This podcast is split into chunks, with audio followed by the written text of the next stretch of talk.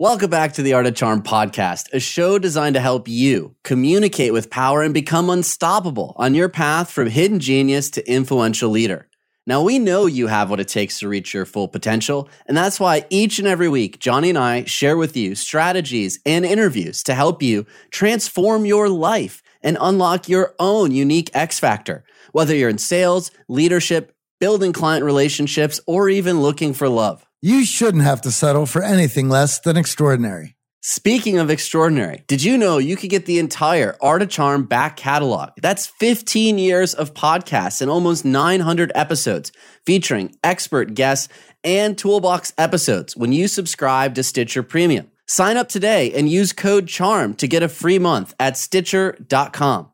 Now, today, we're talking gifts. We know it's the holiday season, so we brought in one of our friends and gifting experts, John Ruhlin. He's the author of Giftology, the art and science of using gifts to cut through the noise, increase referrals, and strengthen client retention. Now, in it, he describes how generosity is the secret weapon to grow your business and your professional network. And guess what? There is a right and wrong way to give, and we're going to talk about it how mastering reciprocity can boost your bottom line, laser targeting whom you should be giving gifts to, and how to become a part of your client's inner circle. Now, we know the holidays are upon us, and of course, everyone's thinking about gifts, but did you know there's a strategy behind gift giving? We're so excited to talk to John today about just that. Welcome to the show, John. Yeah, man. Thanks for having me. Now, with the holidays on us, everyone is probably thinking about what gifts they're going to receive. But today we want to talk about actually the art of giving gifts and ways that we can use it to enrich every relationship in our lives, our personal relationships, as well as our professional relationships. And Johnny and I would love to just start with a little bit of the backstory of what got you so enthusiastic about the art of gift giving. Yeah, well, it's uh, like a lot of things in life, it comes out of desperation, right? Most of our best ideas come when our backs against the wall, our backs in the corner. We're poor, we're hungry. Uh, I grew up milking goats on a on a farm, so I didn't grow up around nice gifts. I was the kid that wanted the Air Jordans, but I was ending up with like the Walmart or Ames at the time special. Um, and so I, I wanted to get out of Dodge. I hated you know, milking goats and baling hay. And uh, I was going to go be a doctor, like a DO or a chiropractor, because I wanted to make money, and I didn't know what you know, I didn't know what an entrepreneur was. But um, my life changed because of a mentor who was this rainmaking guy. He was amazing at relationship building. And I looked at him, he was 60 at the time, it was my girlfriend's dad. And I was like, I want to be him someday. I want to have the relationships, I want to have the referrals, the deal flow. Like people just flocked to him because he was radically generous with all of his relationships. Not tactical, not like, hey, here's a gift, now I'm going to ask you for a favor. He just loved on people. And because of that, um, he just had this amazing law firm, but he also owned real estate that magically became the Walmart. Like those sorts of things just happened to him all the time. And I'm like, Paul was just this, you know, this magnet. And so I pitched him Cutco knives. I interned with Cutco out of desperation. Like I did no sales experience. My mom was like, nobody can afford these stupid knives. Like, how are you going to pay for med school? And I'm like, I'm gonna sell these knives, mom. She's like, you're nuts. So I pitched him thinking maybe he'll give all of his clients at Christmas the like a pocket knife. A lot of his clients were men. They're into hunting, fishing, outdoors. And he's like, John, I don't order the pocket knives. So I'm like, ah, I understand, Paul. He's like, I want to order a hundred of the paring knives. I'm like, Paul, you want to give a bunch of dudes like a kitchen tool? Why? And he's like, the reason I have more referrals, deal flow access is I found out a simple truth in business, whether you're in law or financial services or manufacturing, doesn't matter. It's all just people. And if you take care of the family in business, everything else seems to take care of itself. So that was the lightning bolt moment that I understood that Paul understood, you know, what Robert Cialdini talks about with, you know, influence and reciprocity and, and persuasion. All these things come down to human psychology. And if you want to get anywhere in business, whether you're a sales rep, whether you're a VP, whether you're an owner, it comes down to human beings, like, like the, your investors, your mentors. And so really, we wrote Giftology five years ago. We've been doing this for 20 years. We've landed 25 pro sports teams.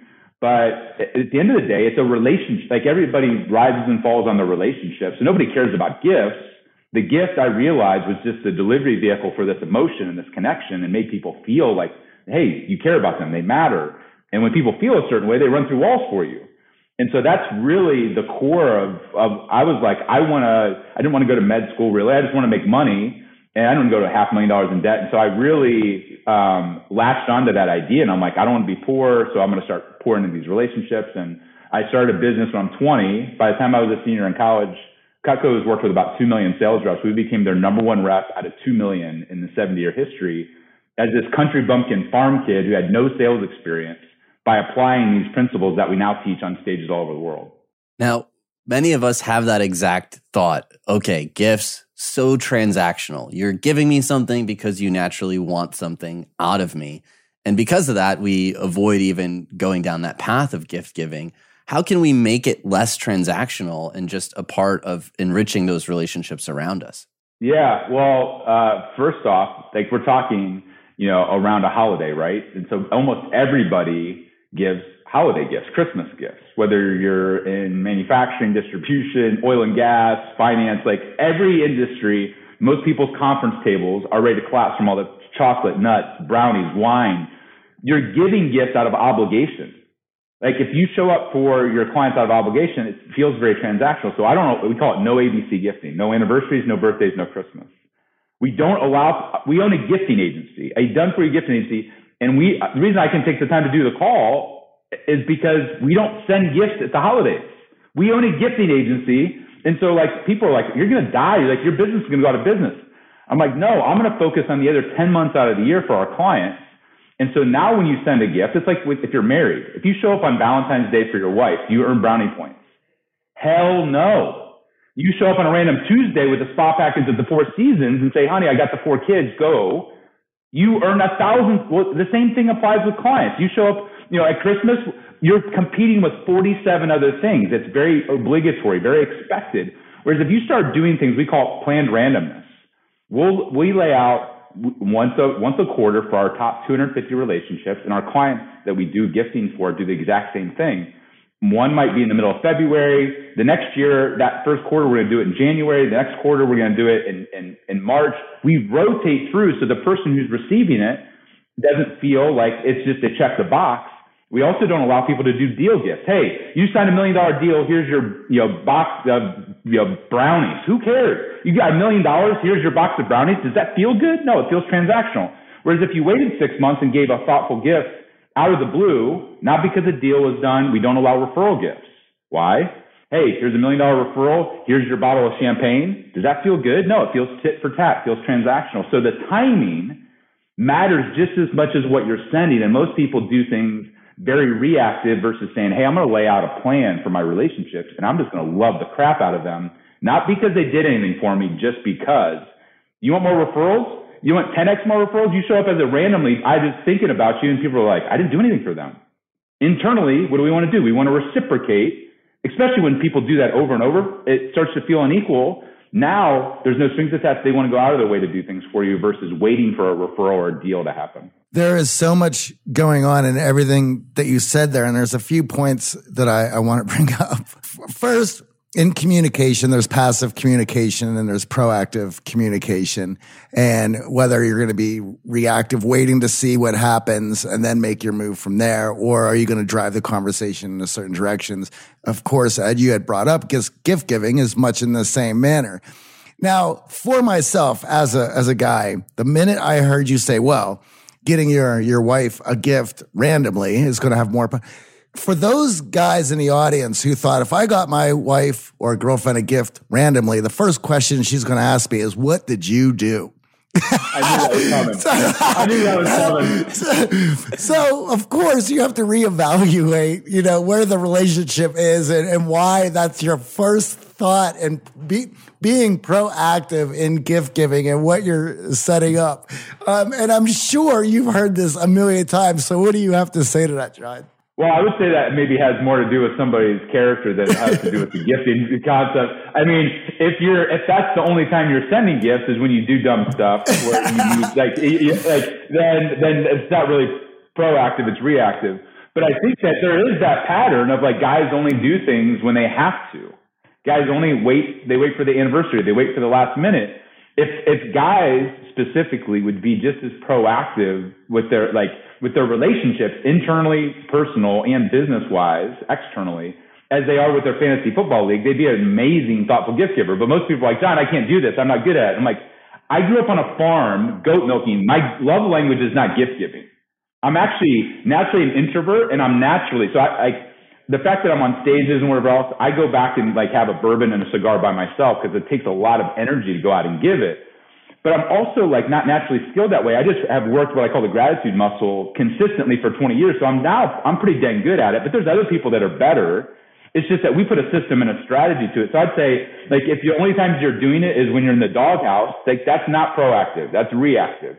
And if you start showing up for your wife or your girlfriend or significant other at random times and they realize, oh, this is because they just were thinking of me, not because they did something stupid, then you'll create a new pattern where they're like, wow, my husband or my boyfriend or my whatever is crazy thoughtful and good things will start to happen. Now, if you give a gift randomly to your spouse and expect something that night, it wasn't a gift. That's a manipulation. Just like if you give a gift and then ask for a referral, it wasn't a gift. You're trying to manipulate the situation. Very different than, you know, if you give something open handed versus, hey, honey, I just, I, I, I took care of you.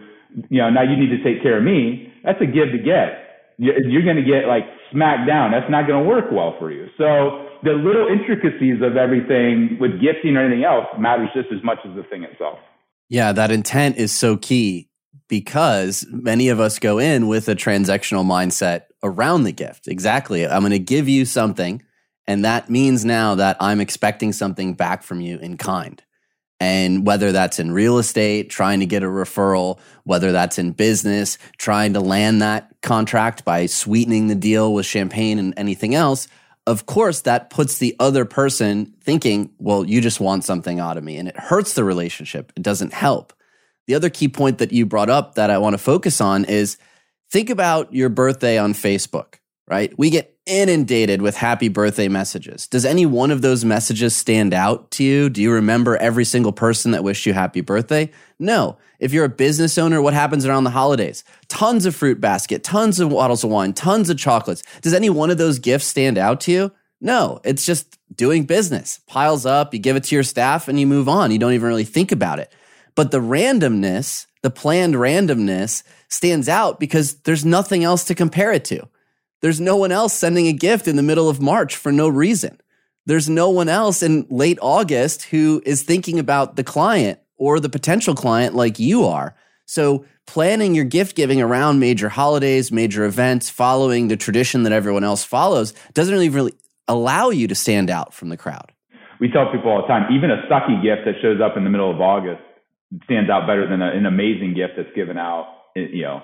And so if you can gift at a level 10, you know, so like you take somebody out to dinner, you're not taking them to McDonald's, you, are taking them to Four Seasons or some world class restaurant. Most people give sucky gifts and they give them a sucky, you know, expected obligatory times and they slam their logo on it. Like when people, when, when I give the people the recipe, they're like, oh my gosh, I've been doing like everything wrong for the last 20 years. No wonder nobody cares. No wonder like, you know, like nobody cares because it sucks because it doesn't, it's vanilla, it's bland, but the timing, man, the timing is so clutch. It's like, when I tell people we own the agency no Christmas gifts, like they get ghost white. They're like, what are you talking about? Like they want to fight me. They were like, like, but we do this every year for 30 years. I'm like, well, how are you getting the amount of referrals you want? Are you getting the, the amount of loyalty from your employees that you expect? Are your suppliers running through walls for you? No. Then start showing up for those buckets of relationships at unexpected times in uncommon ways and come back three years from now and tell me that it didn't pay off 100x. Nobody comes back other than to tell me you're so right. Not only is my marriage better, but my relationship with my employees is better because we're just humans. I don't care. Like I, I spoke at Google, like, how does this work in, in technology? They're like challenging me. And I said, are there humans at Google? And they're like, well, yeah, there's like 80,000 of us. I'm like, then it works. It works in Idaho, Africa, like we're all just humans and we forget. We think, oh, it has to be industry specific or we have this tradition of doing this in, in December. I'm like, everything that everybody's doing go completely against the grain. Just do the opposite of what everybody else says and you'll probably be in the top 1% of gift givers.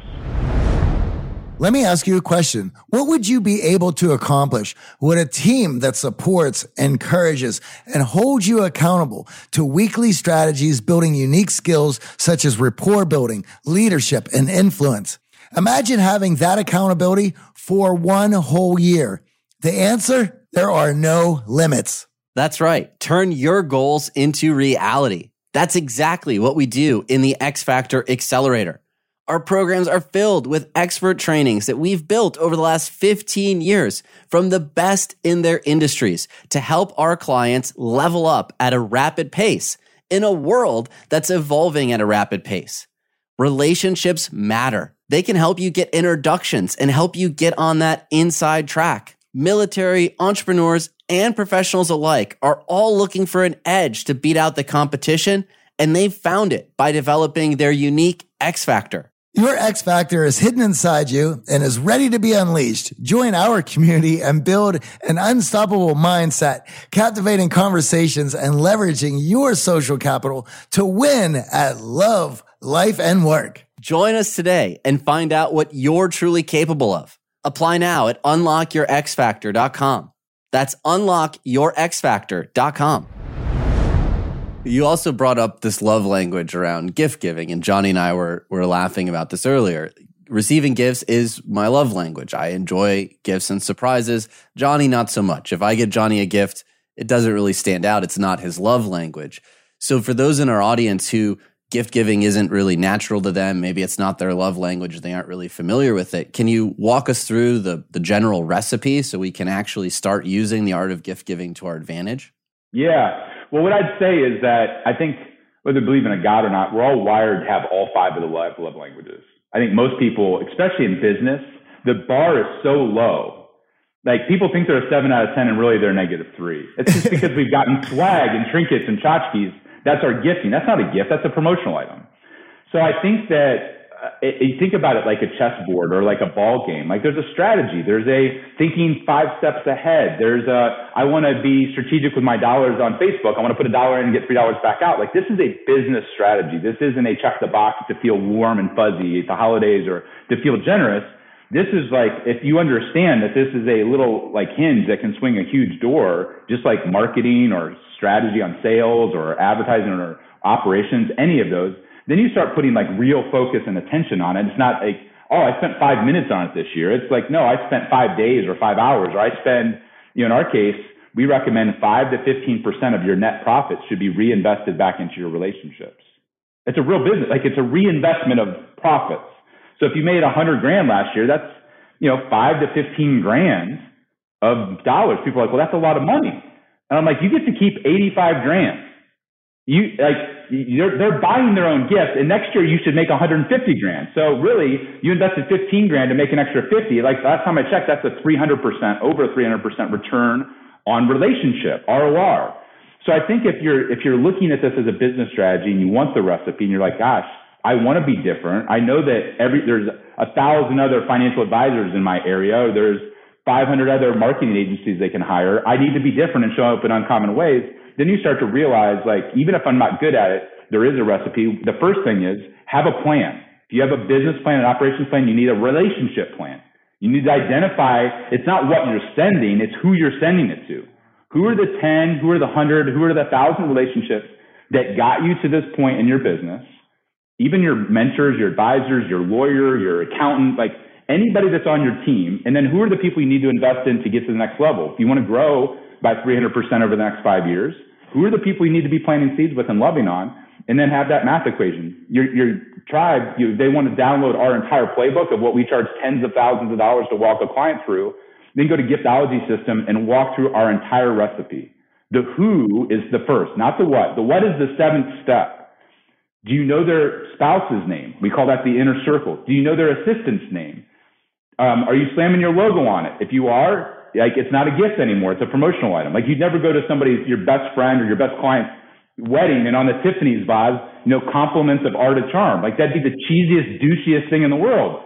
But people do it in business and they call it branding and marketing. So we walk people through. Are you personalizing it? Are you including the inner circle? What's the timing that would be a true surprise and delight? If you're giving something to somebody, and, and people do this all the time. Hey, I want to give a watch. That's that's useful. I want every time somebody looks at my their wrist, five times a day, 500 times a day to be thinking of me. So they were like, hey, we can only afford $500 a person. We're going to buy this beautiful Seiko. And they hand it out to a bunch of people. Even if they don't put the logo on, they get it and they're like, I'm wearing a Rolex. Am I going to take off my Rolex and put your Seiko on? Hell no. So you better go best in class in a category where you can go better than what you're giving to somebody at. That's why the stupid knives work. Most people have this set they got when they got married from Bed Bath and Beyond from China for 300 bucks. I send them one chef knife that costs $300 and it's the nicest tool that they have in their kitchen now. And every time somebody comes over to the house, they're talking about the stupid Cutco knife that has their family name engraved on it. It's not that they couldn't go buy the knife. A lot of what you're sending out to people is just best in class, it's personalized, it's whatever else. It's something nicer than what they currently have, so they use it. And so go understanding the psychology of like what to give is being the seventh step, but understanding who you're giving it to, that's all part of the recipe. That is great. And something I want to pull out of there is you mentioned about the promotional materials. If you slap your logo on it, that's what that becomes. And what, what we're looking at is a, a, few levels deeper than its utility. So as human beings, we, everything that we look at, our first thought is, what is its utility and related to me? I see this chair. I can sit on this chair. Well, if I look at it much deeper than that, what is the chair made of? What does that chair mean to me? How is that chair connected to me? Was that chair an heirloom? Was it given to me? And now all of a sudden, out one step deeper than its utility, I am now placing meaning on that chair and why that chair is special to me or why that chair has made it into my living room. And maybe it's my chair. Maybe it's a chair that I like guests sitting in for specific reasons. Maybe it has a story behind it. So, and by with that logo, if you slap that on, you're defining that meaning to that, the person that you had given it to. You're forcing that on them rather than them defining that meaning for themselves, which is going to make it that much more special to them. You're, the, the story is everything. Like, we don't need more crap in America. Really globally. Like most first world countries, nobody's like, oh my gosh, I just need another water bottle. No, they already have 20 of them. I do. You know, with logos. Like, yeah, yeah and, you, and you probably have your favorite that's nice, and maybe it's like maybe it's a logo you care about, but in general, the logo defaces it, it devalues it, unless it's like you know your Lululemon or like Under Armour, where you've spent billions of dollars to make your logo cool. In general, most people's logos devalue the product that they're putting on, but the story. Like we did, we had a client that partnered with Tony Robbins, and they're like, "Hey, we want to do a gift for Tony. Like, what do we give Tony? You can buy a thousand of anything." I'm like, "We're going to do a knife set," and the client said, "Come on, really knives?" And I said, it's not about stupid knives. We're going to take this 40 piece set and we're going to take 80 of Tony's quotes over 40 years and we're going to engrave every tool with one of his quotes of wisdom. And then we're going to put inside a $3,000 wood box. It's called a strong box. There's a video screen and you're going to pour out your heart and talk about future Robbins generations using this heirloom and being reminded of the legacy that Tony and Sage created. So they got it. Four months later, when they finally opened it, they called the client, staged it, and was gushing almost in tears. It wasn't about the stupid product, knives. It was about the meaning, the story. Now they own, in Tony Robbins' home, a piece of real estate on the countertop, and that story will be told for decades. Every time they walk past it, they're reminded of that subconsciously, the relationship. And so people are like, man, 10 grand for a gift is stupid. I'm like, we could have gifted Tony a $50,000 watch and he would have been, it would have been, went to a drawer because there was no story. It's the story, to your point, the meaning, the, the including the family, the using it and, and woven into the fabric of that family that now makes it like if their house is on fire, they're going to grab a handful of things that have the most meaning, not that they're necessarily the most expensive. And so when people say, John, you're just talking about spending stupid money on things, I'm like, no, I'm actually talking about spending way less money, but tying that meaning, that story. So instead of just spending 10 grand on a, on a Super Bowl trip for a person, what if you spent $2,000 on being really thoughtful with them? Now you're saving 80% of your dollars and you're anchoring to them a story that they're telling a decade from now. And they've told every day for the last 10 years. That's 3,600 thoughts and impressions. You want to be like trusted and top of mind, the trifecta? Give people things that they're telling stories when you're not around in the room, when you're not around in the boardroom or on the golf course at the dinner table. That's how you become like this memorable person where things come to you because other people are advocating on your behalf just by telling the story. Well, Johnny, we know if you listen to the show, you are driven. In fact, we're driven by the search for better. But when it comes to hiring, the best way to search for a candidate isn't to search at all. Don't search, match with Indeed.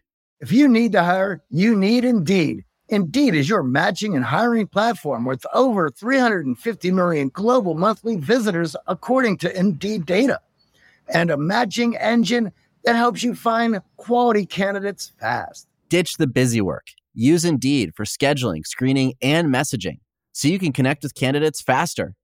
And Indeed doesn't just help you hire faster. 93% of employers agree Indeed delivers the highest quality matches compared to other job sites, according to recent Indeed survey. We have hired a lot of team members over the last 17 years. Going through endless resumes, well, that's a time sink. But you know what else is a time sink? Interviewing endless people because they're all going to give you the best face forward. That's why we love Indeed, leveraging over 140 million qualifications and preferences every single day. Indeed's matching engine is constantly learning from your preferences. So the more you use Indeed, the better it gets. Join more than 3.5 million businesses worldwide that use Indeed to hire great talent fast. And listeners of this show get a $75 sponsored job credit to get your jobs more visibility at indeed.com slash charm. Just go to indeed.com slash charm right now and support our show by saying you heard about Indeed on this podcast. Indeed.com slash charm. Terms and conditions apply. Need to hire? You need Indeed. Over the last 17 years, we have launched our fair share of online courses, coaching programs, and finding the right platform has always been a challenge. They say if you do what you love, you never work a day in your life. But if you're an entrepreneur, you know the hard work that comes with it. That's why you need Kajabi. Kajabi makes it easy to run your entire online business from one platform so you can focus on what you love creating. Kajabi is the ultimate all in one platform that helps creators and entrepreneurs build successful online businesses by unlocking predictable recurring revenue. No matter your niche, Kajabi makes it easy to turn your skills, passions, and experiences into enriching online courses, exclusive membership sites, subscription podcasts, thriving communities, personalized coaching, and more. The best part Kajabi doesn't cut into your revenue because everything is owned and controlled by you. So keep 100% of what you earn. And with Kajabi, you also get robust analytics, easy payment options, email marketing tools, and customizable website templates, all built in. You don't even need a huge audience to make sustainable income. There are thousands of creators on Kajabi making six and seven figures with less than 50,000 followers. Right now, Kajabi is offering a free 30-day trial to start your business if you go to kajabi.com slash charm. That's K-A-J-A-B-I dot com slash charm. Go to kajabi.com slash charm and join the creators and entrepreneurs who have made over $7 billion. Let's unpack the math on this too, because this is an important point, especially for business owners who are listening. We will gladly spend 15, 20%, 30% of our revenue on acquiring new customers, on paid ads, and hoping to get people inside of our store.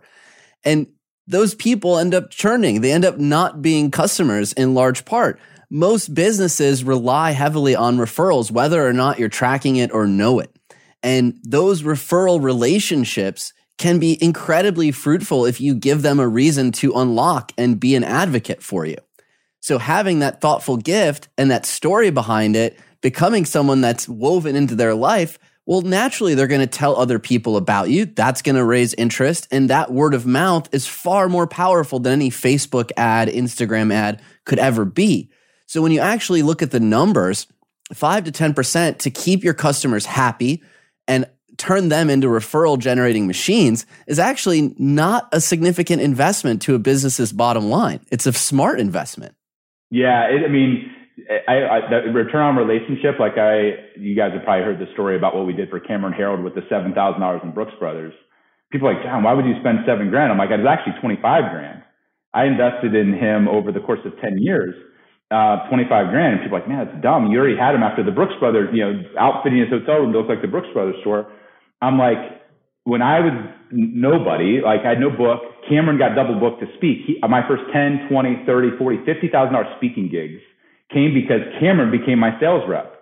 If I wanted to hire him for a year, he I could have offered him two million dollars. He would have turned it down. Like he was making millions. Like he didn't need my commission. He didn't need my sales rep position. But I loved on him, no strings attached, over a decade, and inspired him to become my sales rep. It produced multi seven figures. Like most of the time, if you can turn your clients that are already paying you into sales reps, unpaid sales reps, it's crazy for a few hundred dollars or a few thousand dollars you could inspire somebody. Like it's amazing how many business owners will hire an extra two employees. They'll add an extra $100,000 in overhead to their business. They don't think twice about it. They made the decision in five minutes. We need two more people. We're growing. And then I asked them, when's the last time you invested a 100 grand in the 20 relationships that allow you to even have a company? And they're almost always a deer in headlights. They're like, well, we've never done that.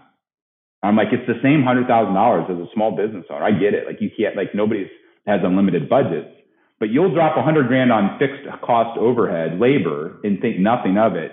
And then you you want to know what the ROI on investing in your top relationships is? Are you stupid? Like, do you not understand if you invest? Like, these are the people paying the bills already. And they're like, you're right. I just never been challenged that way. It's easy. It's normal to spend a hundred grand over here on Facebook ads or on an extra two employees it feels weird, awkward, and uncomfortable to start.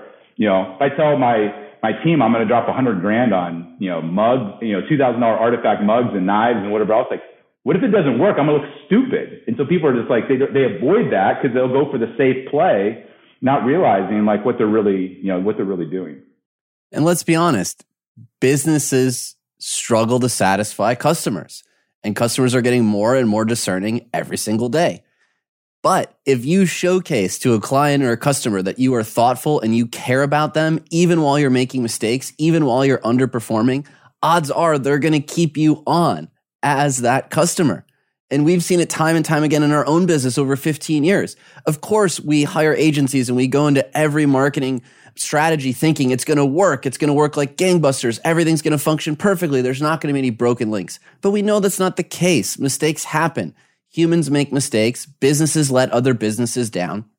But if you show that you are thoughtful, you're going above and beyond, businesses will look past those small mistakes, those small slights, not write negative reviews, not fire you immediately, and and a lot of times still be willing to refer you out other people simply because you're more thoughtful, caring, and considerate than the competition. And many of us who are as business owners dealing with other businesses, we have been in those tricky situations of like, well, they really care. They're making mistakes.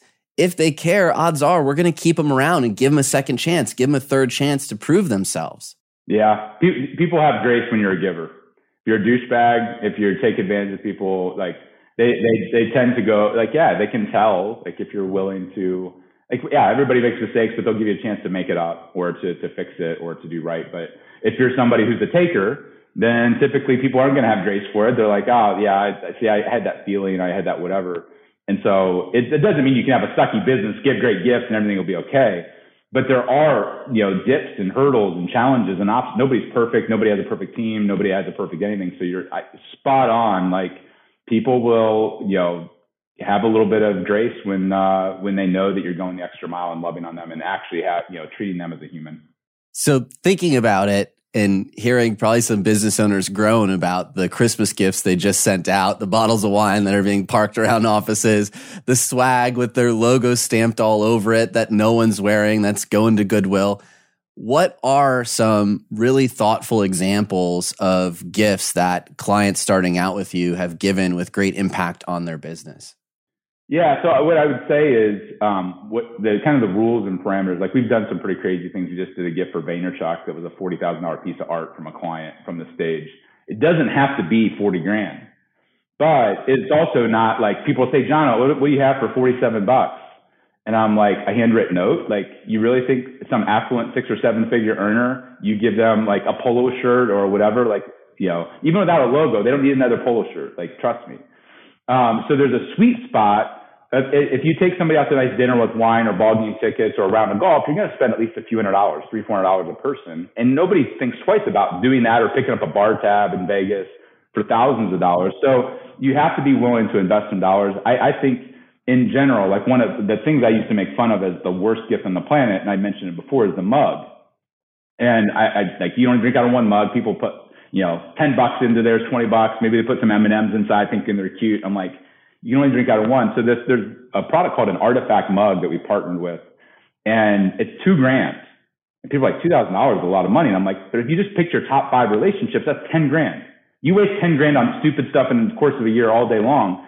But the five mentors or investors or key clients that you have that are doing maybe, you know, 30% of your business, what if you invested two grand? And they're like, why does it cost that much? And I said, well, this artist takes and carves into this, this piece, this functional piece of art your core values, your faith, your family, your why, who mentored you first, whatever else. I gave one in Orange County last year on a stage for YPO to a billionaire. And the billionaire cried in front of all his peers. Why? Not not because of the two grand. He could have bought a thousand of them, no problem. Like he just sold to a publicly traded company. It was the thoughtfulness, the meaning, his family, his dad who just passed away, all carved into this functional piece that now, like every day, they drinks coffee or tea, which is about as universal as it gets, by the way. People are like, how did you know I like coffee? And I'm like, because you're a human.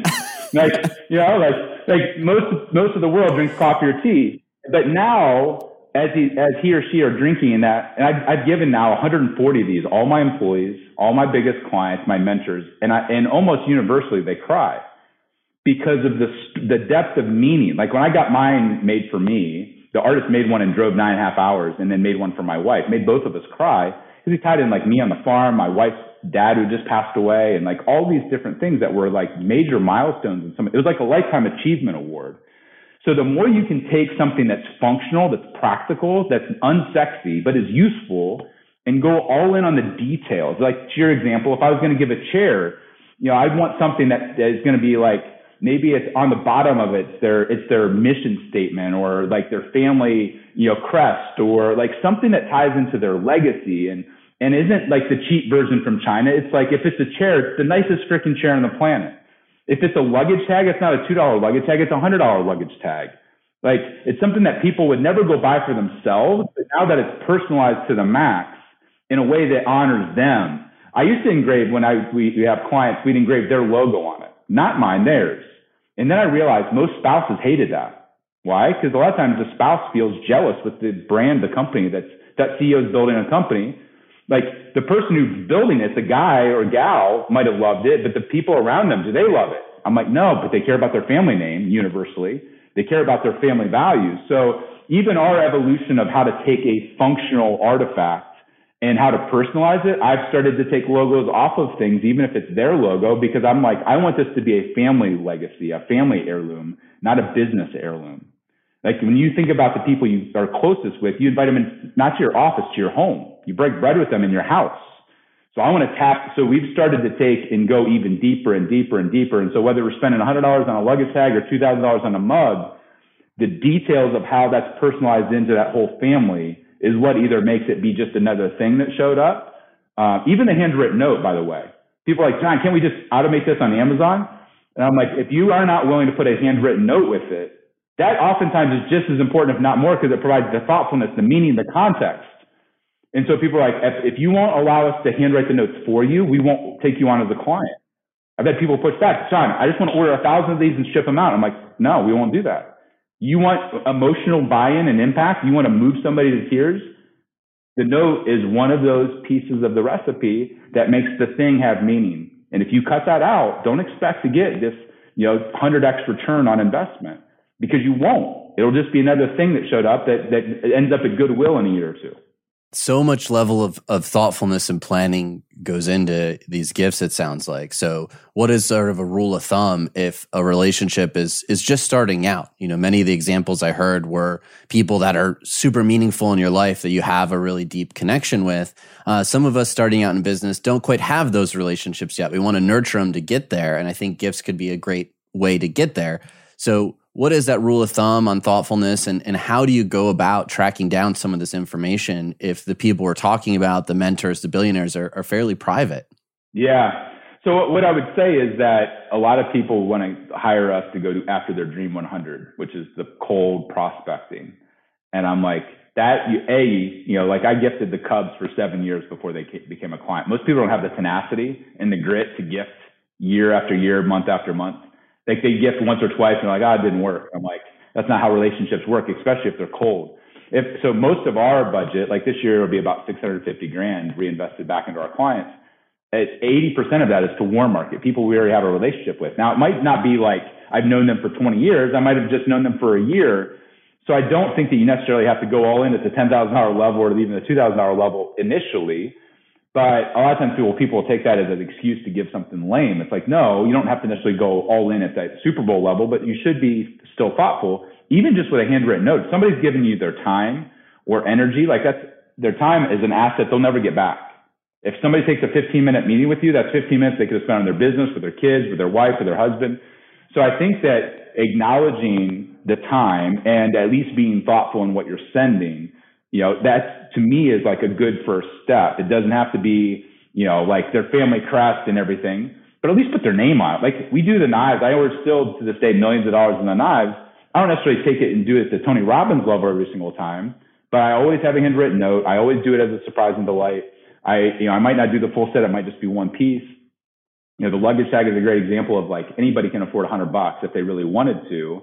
And it doesn't feel like you have to be intimately connected to them to send them something that's functional and practical, but it is best in class. It is world class. It is personalized, whatever else. So I think there's a way to walk before you run. But I think so many times people are like, well, I don't know the person that well. I'm like, have you Googled them? Have you researched them? Have you built relationships with their assistant or the people around them and, and made the extra phone call? Have you done, you know, a lot of people on social media, you can get all kinds of info about what they care about and who they are and what, and what they're about. So a lot of times it just comes down to people being lazy. They're not willing to do the extra 10 minutes of research. They're not willing to make a couple extra phone calls. And so they either don't do anything or they're like, oh, you know what? We're just going to send wine to everybody. Meanwhile, like, you know, you're sending $20 bottles of wine to people that drink $200 bottles of wine, or you're sending red when people drink white, or you're sending, you didn't realize because you didn't know them that well or do the research, their dad's an alcoholic and they don't drink. Like I just had a client of ours, Joel Marion, who runs BioTrust, one of the biggest companies in the supplement space. And he literally made a video of him getting a, he doesn't drink. Somebody sent him wine. He didn't even open up the box. He, he, sh- he picked it up. He had to go to the Walgreens to pick it up because he wasn't there at his house and he threw it right in the trash can. And he's like, do better. I don't drink. You obviously don't know me. Like, do better. Well, he come to find out it was his financial advisor who end up listening to an episode of the podcast and be like, Joel, I'm sorry. Like, I was the one that sent you that wine. And I had no idea. I should have known. My team sent out the da da. So people don't realize that, like, they're in this case, in many cases, they're they're spending money to have a negative consequence on the other side. So even if you don't know somebody well, like if somebody's important to you and is going to be important to you, it's worth that extra phone call. It's worth a little bit extra research. It might be worth, you know, collaborating with a company to help scale your thoughtfulness because what you could be communicating that the other person never says on the other side is, I don't matter. This person doesn't pay attention to details. This person doesn't really know me. And that's not a good investment if you want to grow your business is basically showing people physically with money yeah, I don't know you and you don't matter. One of the the questions I, I had here was any stories on inappropriate gifts that went wildly in the wrong direction, and I, that certainly that one certainly has. Is there any others that particularly stick out in your mind? I mean, I've had people reach out and say, you know, I got a ham and I'm Jewish sent to me at the holidays, like so, I mean, or I eat healthy and all I, and people send me cupcakes and peanut brittle and a bunch of stuff that's tempting. I'm on keto and they're sending me stupid stuff. Or my wife is, you know, has, uh, you know, celiac disease and people send us all this stuff with gluten in it. Or like food, like I have a, a do not give list, the top 10 worst gifts to avoid giving. Uh, thegiversedge.com, they can download, it's 10, food is on there, uh, alcohol's on there or drinks, gift cards, what I mean, here's a piece of plastic. I don't know you well enough. You aren't worth the time. Go buy your own gift. That's what a gift card basically is communicating. Um, that's not a good use of resources. Like, and so that you know those sorts of things are given all the time. The challenge is people don't get honest feedback. They'll get the token thank you back, but internally they're thinking this person doesn't know me. Like I did 250 grand in business with them last year, and they sent me a $30 bottle of wine. Are you serious right now? Like but they'll never write that note. I thought less of you as a human when I got this unthoughtful thing at an obligatory time. And like, but that's honestly the, the, the mental knowledge of what's going on in people's heads when those, those are going out. They just uh, don't typically get the feedback. And we've had even with the, the knives, we've had some where they reached back out and they said, uh, if you start engraving my new wife's name on the pieces, I'll probably engage you a little differently. So they had ex-wives' names engraved on the pieces. Why? Because they didn't do the research properly. They they had old data. So there is there is anytime you're going to push the envelope and do something you know that's forward thinking, like the details matter, and so it, it is possible to uh, to to completely f it up by not uh, by not having things the strategy dialed in. I love that. The way I was raised is you eat everything that is on your plate before you leave the table and you're going to sit at that table until everything's gone. And the idea of wasting food is just not going to happen. And I personally know if I got sent a box of cookies, I would have to eat all those cookies. And every day that I have to go and eat one of those cookies, I would be cursing that person's name. In fact, I've done it to AJ when he's when he's visited and left stuff here or whatnot. Like I'll have a surplus. I do it to torture Johnny, which is slightly different than, than gift giving. And, and one of one of my one on one clients, he's an executive, and right now we have a war on cake. He's a, a marathon runner He's training and it's the holidays. And every day I'm checking in, how's the war on cake? And he's sending me photos of all of the food gifts just piling up in the office. And he's like, I can't get rid of this stuff fast enough. And the worst part is then if you're obliged to have a bite, if you don't eat in front of your staff, if you don't take it, then everyone starts to question what's going on.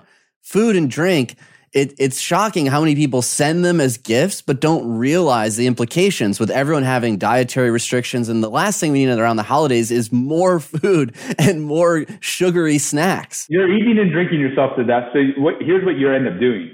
You put gift guilt on people. So they have to say thank you. They have to say thank you, but internally they're pissed. They're annoyed. They're frustrated. They're angry. So you're spending money for your most valuable employees, clients, suppliers, partners to annoy, frustrate, partner, or, or, or piss off or guilt them. Talk about a, a, horrible investment strategy. Like it's, but but nobody, everybody's like, well, John, it's the thought that counts. I'm like, that's such a crock of crap. It's the thoughtful thought. It's understanding the other relationship and saying, what would they appreciate? Do they want another? Do they want a trip away from their family? No, they want to probably spend. They don't want to travel. They want to spend more time with their family. Do they want cookies and crap like that? No, they probably want something healthy or they want something they can take home to their spouse or to their kids or to their pets. So the thought, you know, it's the thought that counts as an excuse to give a lame gift. Well, there's no thought in it, right? I don't need another company's logo on the water bottle that I'm taking to the gym. No. I only care about my company. I mean, just being frank. And here we are, notebooks, polos. Uh, we have gifts coming in constantly. And I'm like, I, I love working with your company. I think your company is great, but I'm not a walking billboard for your company. I'm not plastering it on my golf shirt when I'm playing around to golf with friends. I'm not grabbing that water bottle first when I have an Art of Charm water bottle sitting next to it. But there's, there's no thought in it, right? It's automated. And, and that's what you hit the nail on the head. It's this idea of like, well, let's send the same fruit basket to all 30 clients. Let's just check the box. I know I have to give gifts. I know it's the holidays. They need something. So, what's the quickest way to do it? How can I outsource it, Amazon it, get it directly shipped from China so that they think that there's a thought behind it when really there's not? And it, it does become insulting when these gifts pile up and you go to think about that brand and now you're doing brand damage around the holidays, which is the last thing you want to be doing. I want to add to what AJ is saying there as well. We're in a first world country. We live in a world of, of abundance. So I don't have to think of utility. I, when I get a shirt in the mail, I'm th- thinking, yay, I got a shirt. I'm thinking, what, what, how's it fit? What's the style? Oh, there's a giant brand written across the front of it. I'm not going to, I'm not a billboard for you. Uh, I'm very particular about all the clothes that I wear, and I think most Americans are. And we're certainly brand aware. That's all everyone's been hearing about since social media has been prevalent in everyone's life. Brand awareness is you are you are now branding yourself online. It's on it's on everybody's mind. Yeah. No, I, I think at the end of the day, like I don't even wear my own brand. I don't wear giftology. I think that's cheesy. Even my own company. I, I wear, I, am black, black t-shirt, Lululemon. I want the logo as small as possible. Like, and I think the more affluent you're targeting people, you know, up the food chain, like they're that way typically, unless it's a brand they love. Um, they don't want like, yeah, you're actually like, and, and subconsciously everybody knows like you're trying to disguise a gift, but really it's a billboard. It's a manipulation. So I want to say thank you but really, I'm trying to turn you into an advertisement. Does that feel good? No, it feels gross. It feels icky. When you like book launches, horrible. Like the amount of people that do book launches and like, here's a wristband, here's a sticker, here's a you know like they send out 500 books that are like in a, some box with like a water bottle and a flashlight and I don't want any of that stuff. Now I have to feel guilty about throwing it away, and I've just stopped responding. Like unless somebody takes the time to handwrite a note and sends the book based upon the relationship, that's why like when I published Giftology, I had 50 copies made. They were $300 a piece. People are like $300 for a book. I'm like, they were handmade one at a time inside a leather bag, inside a linen box with a handwritten note on a piece, piece of steel. It went to Vaynerchuk, Seth Godin, Michael Hyatt, people that were either clients, mentors, or people that I respected. I didn't ask for anything. I said, thank you for inspiring me to write this book. Here's what I got from your stuff. And this is what I'm putting out into the world and it was personalized to them. On the cover, it was monogrammed to them and their spouse. On the leather, them and their spouse, asking for nothing. The amount of people that reach back out unsolicited saying, This is the nicest book I've ever seen. I get thousands of books sent to me. I want to buy 20 copies for my team or 50 copies. I want to have you on my show. I want to whatever. And people made fun of me. A $300 book. They're like, We can get them for $3. And I'm like, You'll spend $300 on a bar tab. Nobody cares. I'll spend $300 on one book. And it's we've sold now 120,000 copies of a self-published book, Giftology. I never have a big publisher behind me, uh, but I ate our own dog food. And when we did, and now we have a $3,000 version of the book. We have a $300 version of the book that has a video screen built in, but every single one that we send out, handwritten note, personalized to the person. None of this generic BS on a typed, like manila envelope, like that communicates mass. It communicates mediocre. It communicates this was done to everybody and so the more you can take this concept of giftology and really apply it to all other parts of your business, instead of doing something for 100 people at a dinner, take people out, 10 people out, and make it a once in a lifetime experience. Instead of doing like your generic brochures, like hand make some things that are, just melt somebody's face off. Like the more you can go all in on the details and flip the script. Where everybody goes cheap, I go expensive. Where everybody goes expensive, I go cheap. I don't want to have a pissing match over here where it's just noise. I want to be in a blue ocean and gifting and how we show up for people, like what everybody does, just go completely opposite and and go all in on those little things. And when you do that, it, people respond. They're like, "Wow, I feel special." So, how has this impacted your personal relationships? And for those in our audience who aren't business owners, who aren't necessarily generating leads or clients or referrals for their business, but want to deepen those potential relationships with mentors and people who could impact their career, what advice do you have for them?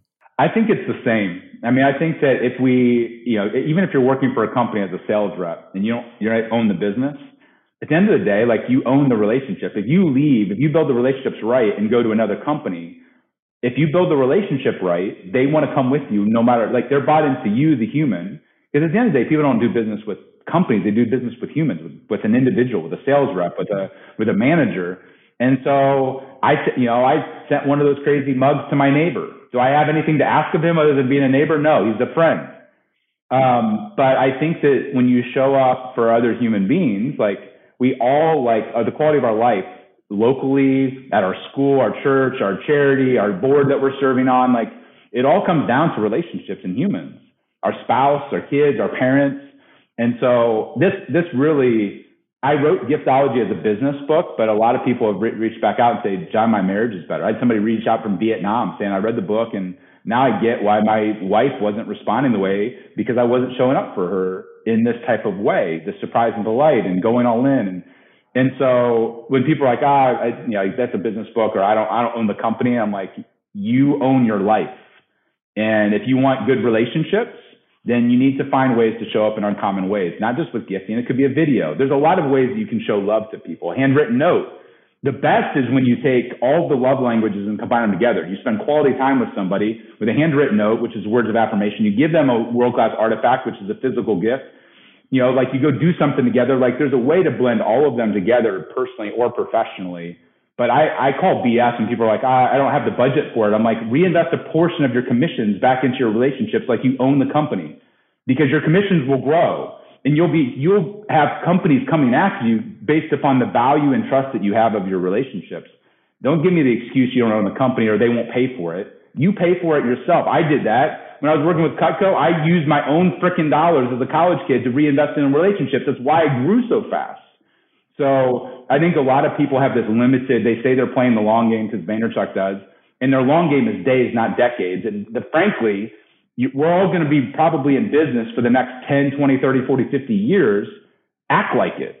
Such an important viewpoint, even if you are just an employee, to think about your managers and those who could mentor you and open doors in that future career development that you have it's so important to invest in every single one of those relationships, not just think this is something that business owners have to do to get more clients or salespeople have to do to close more deals. Every single relationship that you have personally and professionally has a profound impact on your life and that future that you hold so near and dear and you're excited about. So taking the time to be thoughtful. And I really love that involving all of the love languages in the gift it's such a thoughtful way, especially if you're thinking about the holidays here with your spouse or your significant other or anniversaries or uh, birthdays to involve all of those love languages into one shared experience that has a bit of each is such a better way to go about it than just planning the same old dinner you do every year, the same old florist you visit every year, and thinking you're being thoughtful, pretending that you care about this person.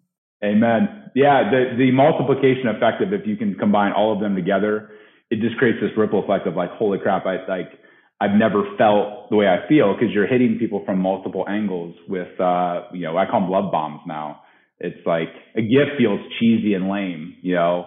Uh, I, I, a love bomb communicates like you're you're doing something at this atomic level of like wow, like there's ripple effects into the future um, and so I hate the word gift anymore. It's like that feels tacky and cheesy. Love bomb is more uh, is more appropriate in my mind.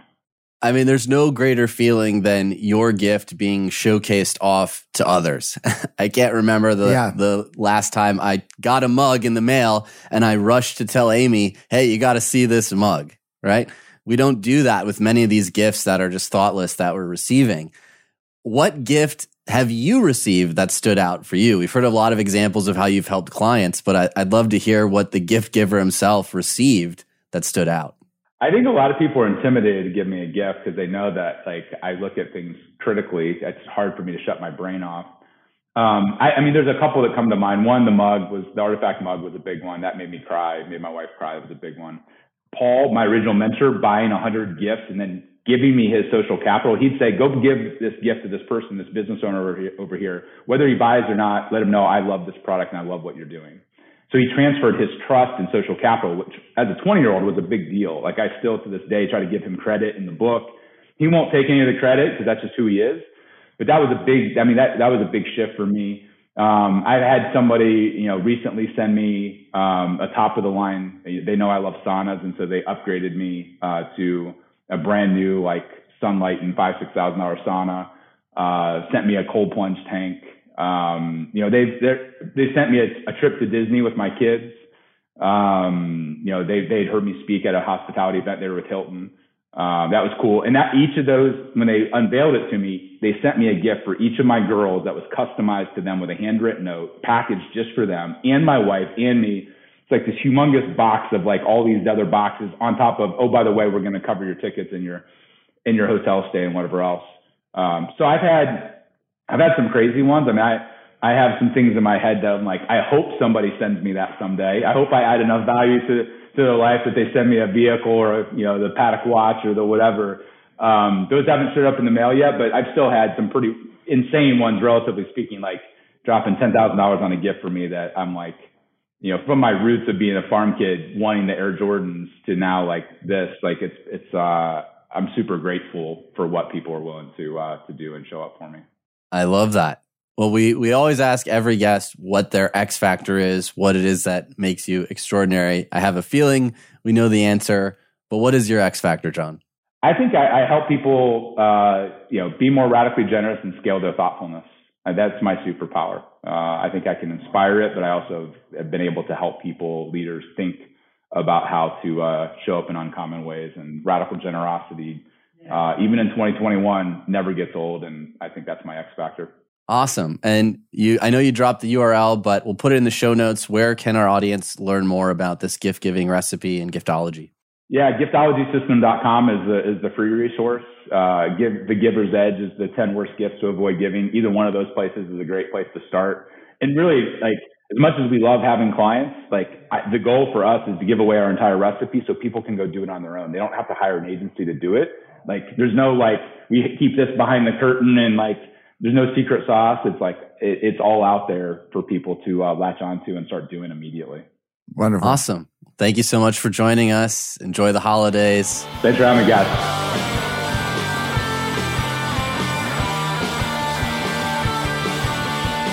Johnny, I know everyone was a little frustrated to hear that we shouldn't be giving Christmas gifts, but we had to launch this episode because guess what? 2022 is just around the corner. And when you can start thinking about unique gifts to give people in your network to build and deepen those relationships, well, you set yourself up for success. AJ, I was taking notes this whole episode just because gift giving is a little bit out of my box. And there was so much more to it and so much more thought put in. And even as I had gotten gifts for, for the people in my inner circle this week for Christmas, I was just shaking my head in hands as John was speaking, but I'm excited about it. I learned a lot and certainly there is some amazing gift giving opportunities out there. And John certainly laid it out. It's all about being thoughtful and intentional with your gift giving. Now, we got a shout out this week from our unstoppable graduate, right, Johnny? Absolutely. This week's shout out goes to Steven, who has broken through his anxiety and started building out his own new social circle. He used the tools that he learned in Unstoppable to do some things that he has always wanted to do, but his inner critic had gotten the best of him. He's finding himself at dance classes and improv and he's putting himself out there. He's now mastered his inner dialogue and taking action. Stephen has decided to change things up this year to get different results. And I got to say, he's certainly get them tenfold. Now, do you want to live last year or do you want to make a change? If you're ready to make a change and unlock your X Factor, join us at unlockyourxfactor.com. Before we head out for the holidays, could you do us and the entire Art of Charm team a huge favor? Maybe even a gift per se. And that's head on over to Apple Podcasts and rate and review this show. It brings on great guests like John and of course helps new listeners find the show. The Art of Charm podcast is produced by Michael Harold and Eric Montgomery. Until next week, I'm Johnny. And I'm AJ. Have a Merry Christmas.